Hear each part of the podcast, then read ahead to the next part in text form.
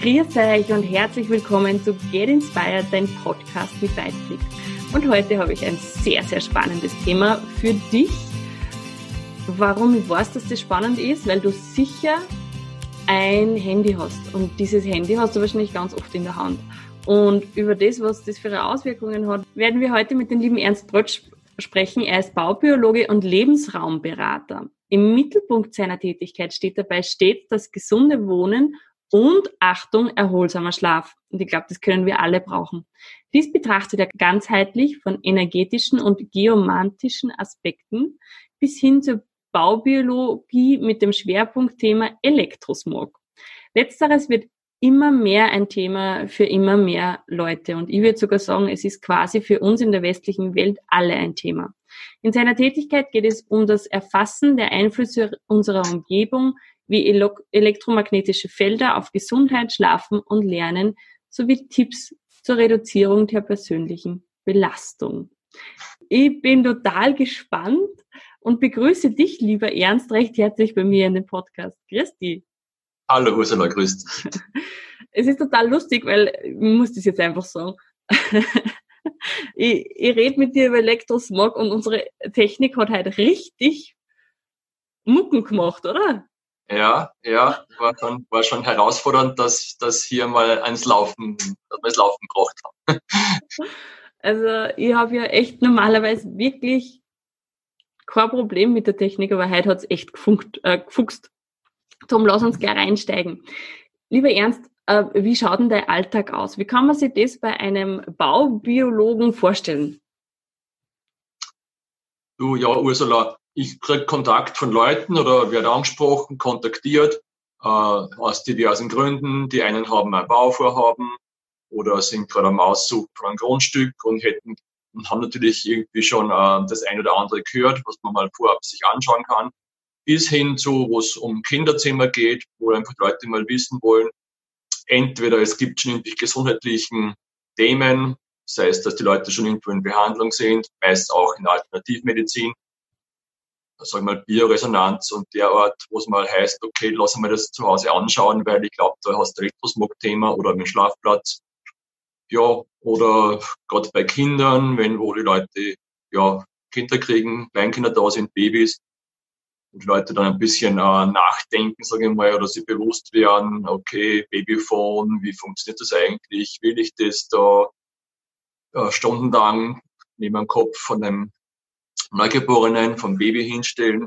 Muss ein paar Gedanken haben und sich überlegen und dann, ja, früher oder später zu mir kommen und in dem Bereich ich dann einfach auch mir das anschaue. Das heißt, ich fahre zu den Leuten hin. Mein Arbeitsplatz ist bei den Leuten zu Hause, in deren Umfeld, weil ich das einerseits spüren, sehen muss oder möchte und dann auch natürlich meine Geräte auftauche und auch das messe, was man messen kann, also wirklich mit Geräten, dass ich auch da Werte habe und natürlich gibt es auch noch andere Sachen, die man dann eher im energetischen Bereich noch sich anschauen kann, aber ich sage dann oft auch, das hängt auch von den Leuten ab, was sie gerne so angeschaut haben wollen. Es geht auch nicht, das alles perfekt zu machen. Das ist auch nicht das Ziel oder nicht möglich, sogar in unserer technischen Welt.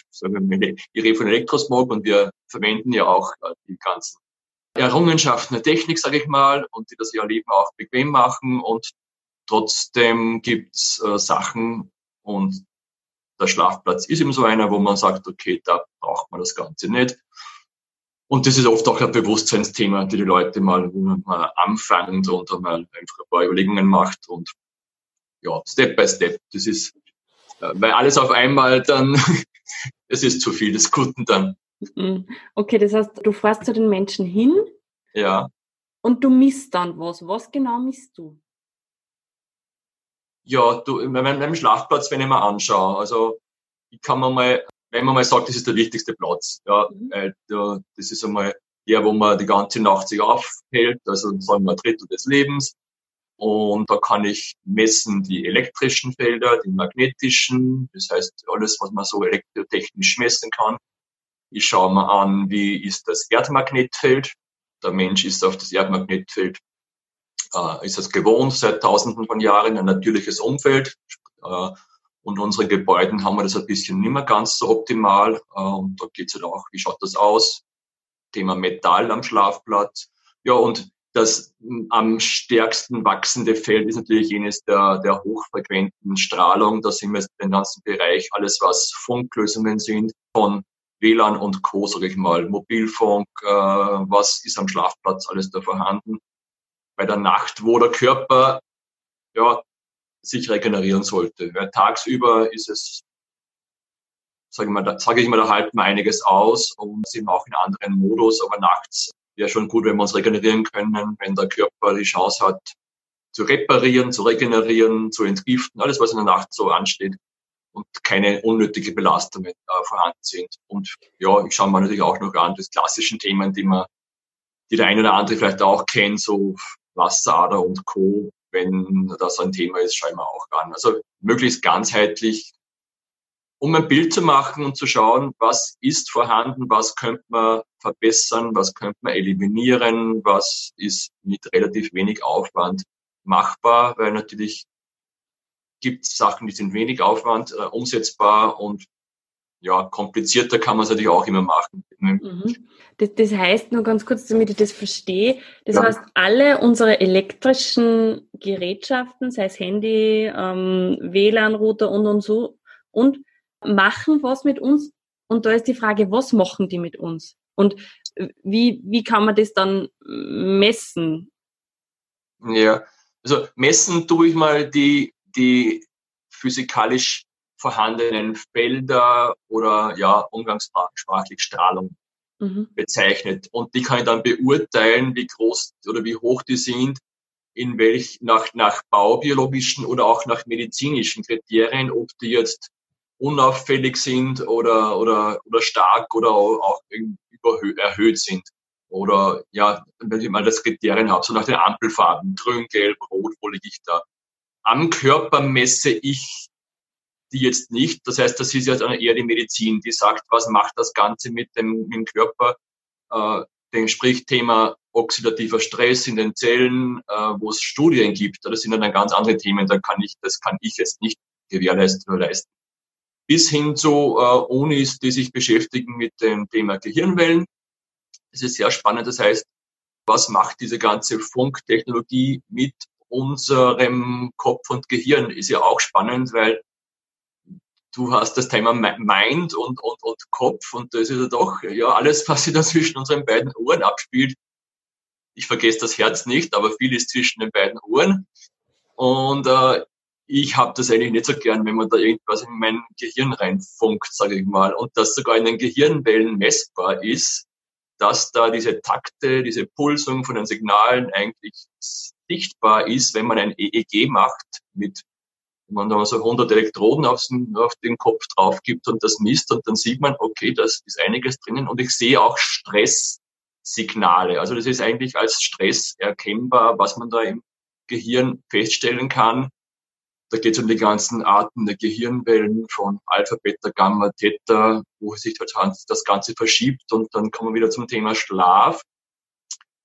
Wenn wir gut schlafen wollen, soll ja die Gehirnfrequenz runter gehen. Das heißt, es soll mehr Richtung Alpha kommen und so und dann hast du aber vielleicht ein WLAN die ganze Nacht noch eingeschalten, dass man in einer fixen 10 Hertz Frequenz pulst und die dann nicht, dass dann nicht gerade unbedingt fördert, dass du mit deiner Frequenz eher runterfährst. Du wirst dann ein bisschen fremd getaktet.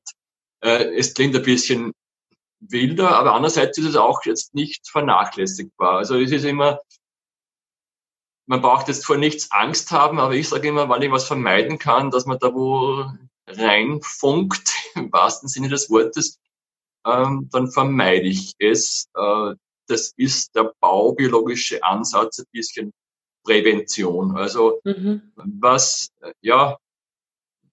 haben so viele Sachen, die uns umgeben und wenn ich ein paar Sachen mich nicht konfrontieren, es gibt eh noch genug andere Sachen, mit die der Körper beschäftigt ist und das geht von Schadstoffen in der Luft bis Umgebung, von chemischen Sachen bis Nahrung, überall ist ein bisschen was und wenn es den Leuten nämlich dann zu viel wird irgendwo, wenn dann, ich sag noch, der berühmte Tropfen das Fass zum Überlaufen bringt, dann dann kommen halt die gesundheitlichen Themen. Dann hat der eine einen Burnout oder der andere kann nicht mehr schlafen oder und.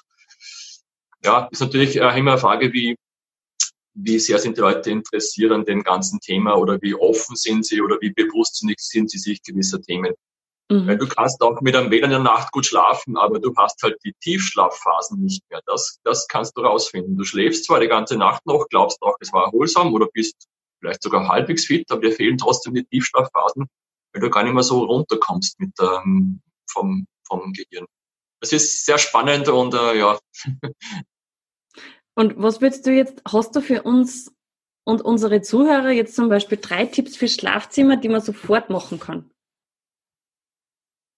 Ja, also Schlafzimmer sollte ein Raum sein, wo man mal reingeht ins Schlafzimmer und einfach schon allein vom Kopf her psychologisch, sage ich mal, einfach auf Schlafen eingestellt ist. Da gehe ich rein zum Schlafen. Da wird dann nicht mehr noch am iPad gesurft oder am Fernseher eingeschaltet oder lesen ist grenzwertig, ja.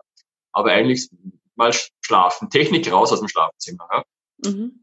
Die Seiten sind verkabelt, also Technik raus. Dann selbst beim Licht würde ich ein bisschen aufpassen. Ich würde nicht zu viel LED-Licht im Schlafzimmer verwenden. LED hat von dem Farbspektrum sehr einen großen Blauanteil, der eher aktivierend ist. Und das geht auch wieder über das Gehirn, über die Zirbeldrüse. Und dann eher das Melatonin, die Melatoninausschüttung unterdrückt. Das heißt, Melatonin brauchen wir, aber das ist ein Schlafhormon, das sehr viel im Körper auch bewirkt oder auch ja, in Regelmechanismen drinnen ist. Das heißt, wenig LED-Licht am Schlafplatz, möglichst viel Technik raus und wenn irgendwo ein WLAN im Haus steht, bei Nacht ausschalten. So mal 3 Sachen. Und kein Handy vielleicht. Thema Handy, ich denke gar nicht dran, weil ich es sowieso nicht mache, aber kein Handy am Nachtkästchen. Und wenn, weil die Leute natürlich dann mit dem Wecker-Thema kommen, dann im Flugmodus. Das heißt aber, mein Handy im Flugmodus ist soweit safe. Das sendet dann nichts. Das Flugmodus ist okay, ja. Ich würde es noch, wenn man es genau nimmt, ich würde es auch nicht angesteckt haben zum Aufladen. Das heißt, ist aber schwierig, weil in der Nacht lädt man doch das Handy auf, da braucht man es ja nicht. Ja, in der Nacht ist es gescheiter, man lädt sich selber auf, das Handy kann man auch woanders aufladen. Na, also das... Worst-Case-Szenario, sage ich immer, wenn ich heute so in Kinderzimmer ist gut, Jugendzimmer so von 16-Jährigen oder so komme, wo ich schon glaube, ich betrete ein Cockpit, weil das mit Monitoren und LED-Leisten überall, aber das Worst-Case ist dann noch das angesteckte Handy eingeschalten und ein Kopfpolster. Das glaube ich, das muss für mich unvorstellbar, weil ich habe da Felder vom Ladegerät, die Ladegeräte schauen so harmlos aus, aber da habe ich Felder, die ich dann am Handy messe über das Ladegerät in einem Wert, die das 100-fache sicher des Wertes sind, die gut sind und auch erreichbar sind. Und ich habe natürlich das ganze Vibrieren und Geräusche und Handy, ja, Strahlung, sage ich mal, vor allem wenn die Handys online sind in der Nacht.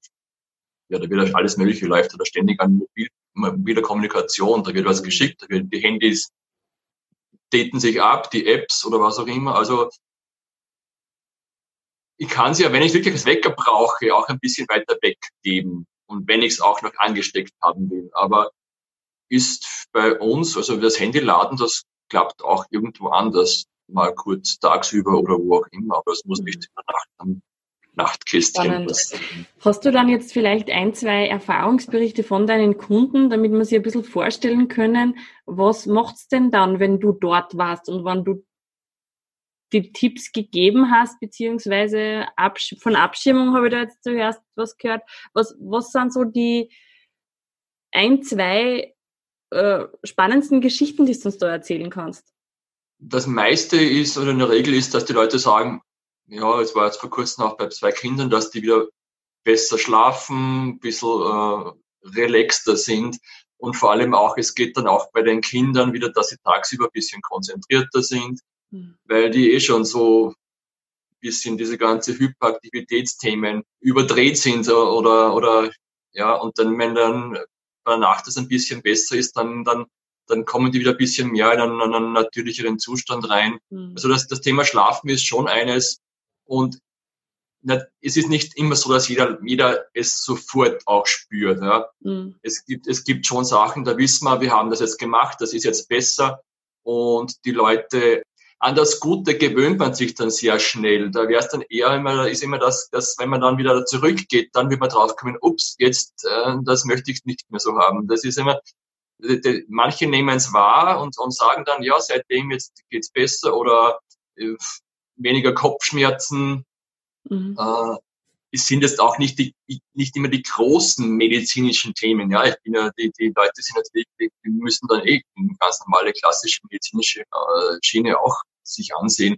Aber es sind ja so diese kleinen Wehwehchen, wo es ein bisschen stört oder zwickt, oder Leute denken auch, ja, Schlafstörungen fängt an. Nur wenn man mit Schlafstörungen das geht ja dann über die Jahre lang, irgendwann fehlt einem ja dann die Kraft und die Vitalität, und dann kommt ja eines nach dem anderen. Also das ist nicht immer sofort, dass das dann auch gleich ein paar Tage später die Leute sagen, jetzt ist alles anders. Also das ist das, so wie man auch den Elektrosmog gar nicht spürt vorher. Ja, natürlich gibt's sensiblere Leute, die spüren viele Sachen, und es gibt andere, die sagen, okay, ist jetzt anders, aber ich kenne jetzt nicht so viel, aber ich habe zumindest die Gewissheit, ich habe da wo einen Faktor ausgeschalten, eliminiert oder vorgesehen, oder auch bei den Kindern mal das hier besser arrangiert, oder bin ein bisschen bewusster bei ein paar Themen, bevor das wirklich auch ein Gesundheitsthema mal werden könnte. Und das ist immer diese Schiene, ja, ist nicht so, dass jeder dann sofort diese Megastories berichten kann, ja, seitdem ich jetzt das und das, seitdem ist, wäre schön, und das sind so eher subtil und kleinere Sachen, ja. Mhm. Würdest du sagen, dass die jetzige Zeit für uns viele Vorteile gebracht hat, oder bist du schon sehr kritisch und hinterfragst auch Dinge, die vielleicht jetzt noch kommen? Weil ich denke, wahrscheinlich bist du überhaupt sehr interessiert an Technik und an generell an dem Umfeld. Bist du jetzt eher positiv eingestellt, oder würdest du sagen, naja, eigentlich könnte man vieles besser machen? Gute Frage, ja. Wo fange ich an?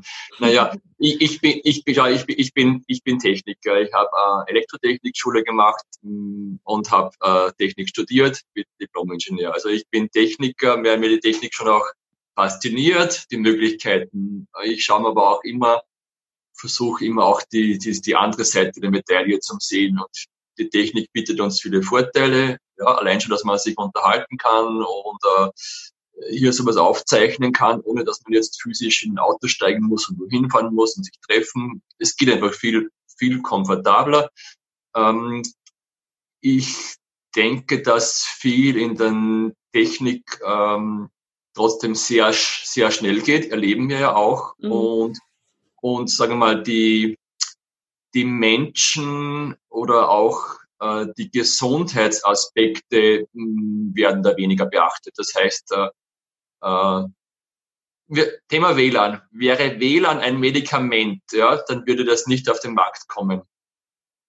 Weil Medikamente müssen so viele Tests durchlaufen, bis die irgendwo freigegeben werden, und die Pharmaindustrie, die hat durchaus Macht, Sachen auf den Markt zu bringen. Und im Bereich Mobilfunk sind wir alle in so einem Hype drinnen, wo wir sagen, wir knallen die Landschaft zu mit Sendemasten. Ich denke mir auch, wir verschandeln die Landschaft teilweise, wenn man so ein bisschen schaut. Also wenn man noch schaut und nicht immer nur aufs Handy schaut. Ja, weil viele Leute schauen eh nur mehr aufs Handy, dann sehen eh nichts mehr. Mhm. Aber es ist immer so ein Hin und Her dazwischen. Natürlich ist es auch immer das Thema Wachstum, neue Technologien, aber ist halt schon alles sehr wirtschaftlich dominiert. Und der Mobilfunk ist eine große Industrie inzwischen. Aber ja, es lässt sich eh nicht aufhalten. Ich sage dann immer, man kann eigentlich nur schauen, dass man in seinem Umfeld das macht, ein bisschen, was man machen kann. Aber ja, ich sehe schon ein bisschen kritisch aus, auch das Ganze, weil ich kann mir nicht vorstellen, wie in 50 Jahren die Welt teilweise ausschaut. Weil wenn ich 50 Jahre zurückschaue und dann mit meinen Großeltern oder mit den Schwiegereltern noch rede, die haben noch mit Pferden um Pferden und Flug sind die durch die Äcker gefahren und bei uns stehen die Flugtaxis vor der Tür bald. Also es ist ja ein bisschen, habe ich da Bedenken, dass irgendwo der Mensch zu kurz kommt und das ganze Menschliche und die Natur und dass wir uns irgendwie ein bisschen entfernen. Es gibt natürlich schon auch einen Trend, ein bisschen, jede Bewegung hat immer auch einen Gegentrend, aber wir sind schon sehr technikgläubig und glauben, wir können alles machen. Wir schicken da jede Menge Satelliten raus und eigentlich sind wir auch sehr abhängig von der Technik letztendlich. Ja. Wenn einmal der Stromausfall fällt, das Blackout, wo das Szenario gesprochen wird, wo nicht die Frage ist, ob das mal kommt, sondern nur wann. Okay. Und dann, ja, dass man wirklich mal eine Woche lang in Europa ohne Strom sind oder zumindest tagelang. Und dann viel Spaß mit unseren modernen Techniken. Ja, da fangt ihr mich schon an. Also ich habe jetzt gerade überlegt, ich könnte nicht einmal kochen. Ja. Also ich kann heizen und habe auch noch den alten Herd vom Oma Opa im Haus, wo ich auch noch mit Holz mal was warm machen könnte. Ja. Wir sind schon sehr abhängig, ja, weil das dann in keinen Supermarkt mehr kriegen kannst und dass bei der Tankstelle nichts mehr zum Tanken gibt. Aber weißt du, das sind so Themen, wenn du dann mit vielen Leuten sagst, okay, ja, was sind das für eine Szenarien oder Verschwörungstheorien, was auch immer. Aber das mit, wir sind schon sehr technikabhängig und sehr, sehr technikgläubig und die Menschen glauben, wir kriegen alles hin. Und wenn man wo ein bisschen viel CO2 haben, dann machen wir das irgendwie wieder raus und dann pumpen wir es wieder irgendwo hin und die Kernkraft, die beherrscht man ja auch und der Müll, der ist halt irgendwo dann versteckt. Entgelagert. Aber das ist sonst kommst du von einem Thema ins andere. Und das ist ja auch nicht immer nur ermutigend und eigentlich wollen wir auch ein bisschen was über was Lustiges und Schönes sprechen. Ja. Dann lass uns doch gleich jetzt die Chance nutzen und lass uns darüber sprechen, wie du als Ingenieur, als technikaffiner Mensch dorthin gekommen bist, wo du jetzt bist. Und zwar, dass du sagst, die Technik ist gut, aber wir dürfen auch ein bisschen aufpassen. Erzähl uns einmal ein bisschen was von deiner Geschichte. Wie bist du groß geworden? Wie war deine Kindheit? Ja, ich bin aufgewachsen auf einem Bauernhof, das heißt doch sehr eingebunden in die Kreisläufe, sage ich mal, wo das noch irgendwie vor den ganzen Wegwerfthemen, wo wir heute uns befinden. Also Natur, Kreisläufe, habe dann mich, als junger Jugendlicher, wenn man noch nicht so genau weiß, was man eigentlich will. Mal Technik ist bei Burschen oder bei Jungen immer ein bisschen vorhanden, dann geht's einmal technisch in die Schule, dann habe ich das Abi nicht mehr durchgemacht. Und dann war die Frage, studieren, dann habe ich echt schon gedacht, ich studiere Medizin, weil ich sehr medizinisch interessiert war. Also, da habe ich aber nicht ganz drüber getraut. Das war mit Latein und das war nur zu einer Zeit, wo Studieren nicht so ganz üblich war am Lande. Da gab es vielleicht in dem 2000 Seele einen Ort bei mir, wo eine Person, und die war nicht mehr da, die hat mal studiert. Und du musstest dir von der Uni Sachen schicken lassen, was man da studieren kann. Also das war noch vor Internetzeit. Habe dann Technik studiert in Linz, weil es irgendwie das Nächste war und ich mir Wien nicht vorstellen konnte. Ich war kurz mal in Wien, ich dachte, da kann ich nicht leben in dieser Stadt. Also das war ein Schock für mich. Und bin in Linz gelandet, habe Technik studiert, abgeschlossen. Ja, da war ich dann schon 27. Und hab's, nachdem ich dann vorher Eltern, Landwirtschaft, da war nicht so viel möglich mit Reisen. Dann bin ich nach dem Studium, dachte ich, okay, jetzt will ich in die Welt raus und habe dann mich beworben in allen möglichen Ländern. Also da ging es dann ein bisschen Richtung Think Big, wie du sagen würdest. Ja. Da habe ich mich beworben in England, in der Schweiz war ich auf Bewerbungsgespräche in Luzern und in Zürich und habe dann letztendlich mich für eine amerikanische Firma entschieden, für X-Instrument. und war dann in der ganz Europa unterwegs beruflich, in der Technik, in der Halbleiterbranche. Ja. Mhm. Frankreich gelebt und gearbeitet, fast ein Jahr, England, Mailand, München. Das war eine coole Zeit, viel herumgekommen.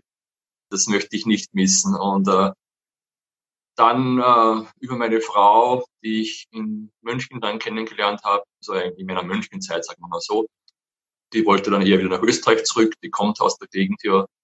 Und dann habe ich mich in Österreich umgesehen und bin in der Photovoltaikbranche gelandet. Das heißt, Sonnenstromerzeugung, wo ich auch einfach auch gesehen habe, dass das macht für mich einen Sinn, dass aus Sonnenenergie Strom zu erzeugen, saubere Energie, das hat mich fasziniert. Da bin ich dann wirklich in einer Zeit, wo es in Österreich das noch nicht so bekannt war, eine ganze Abteilung aufgebaut, auch ein Unternehmen in der Nähe, von 0 weg bis 25 Leute und 5 Teamleiter und ungefähr 15 Niederlassungen in der ganzen Welt, Leute eingeschult, aufgebaut.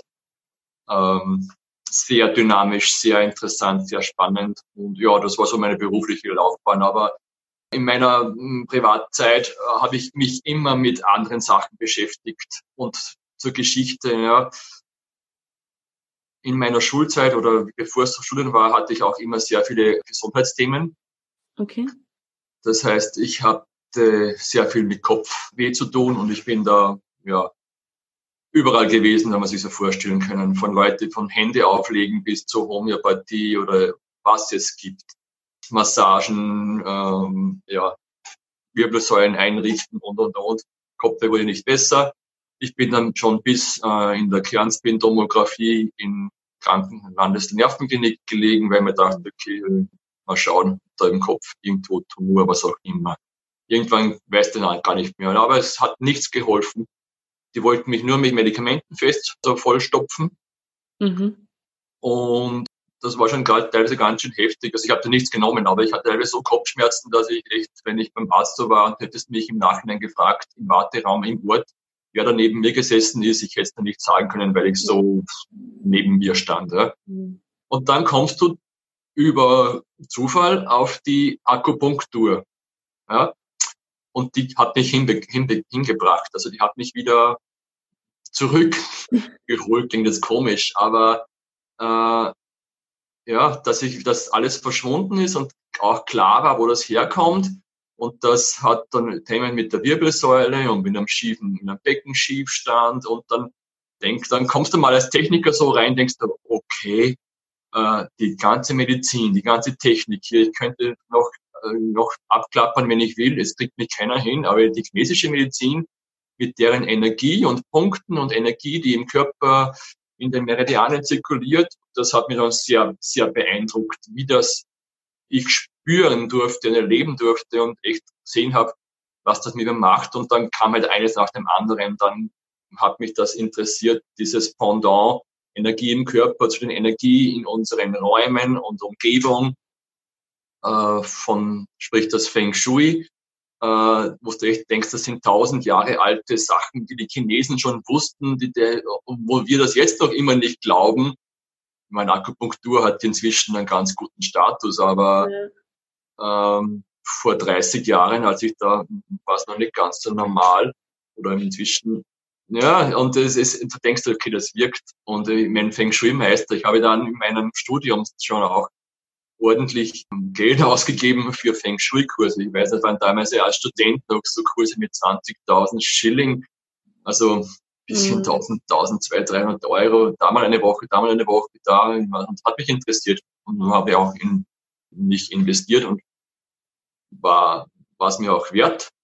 Und einfach auch ein bisschen das Bewusstsein oder den Mengen zu erweitern, was es eigentlich noch gibt darüber hinaus. So diese Grenzwissenschaften, wenn man immer so sagen kann, so was nicht so ganz Standard ist, wo man vielleicht mit jedem drüber spricht, das war schon interessant. Und so kam das Thema mit Wohnen, Feng Shui und das ganze Radiästhesie, Routen gehen, war schon immer ein Thema, auch Schlafplatz, selber in meinem Raum, das Bett in meiner Kindheit oder Jugend, überall gestanden im Zimmer. Bis zum Schluss stand es mitten im Raum. Und ja, da kommt, und dann das Technische hat irgendwie auch einfach mein Interesse geprägt. Und in meiner Münchenzeit, so das waren so Anfang der 2000er Jahre, da kam in das Mobilfunkthema, also wirklich mit Handys so aufgekommen sind. Gut, eigentlich das erste hatte ich schon 98, aber 2000er Jahre war es dann wirklich intensiver. Und da hat mich schon ein bisschen interessiert auch, wie, was macht das mit uns, und will ich mal so eine Mikrowelle ans Ohr halten? Da bin ich immer sehr, sehr skeptisch, oder vielleicht, da bin ich nicht, für einen Hardcore-Techniker eigentlich immer doch sehr auch kritisch, nicht ängstlich, aber kritisch und hinterfragend, und glaube auch eben nicht alles immer gleich, dass das alles so toll ist. Also ich bin da nicht so der ja, es gibt ein neues Handy und ich stelle mich da erst die ganze Nacht an, weil ich wieder unbedingt die neuesten Sachen habe, und ich bin nicht der Early Mover, ich bin der Late Follower.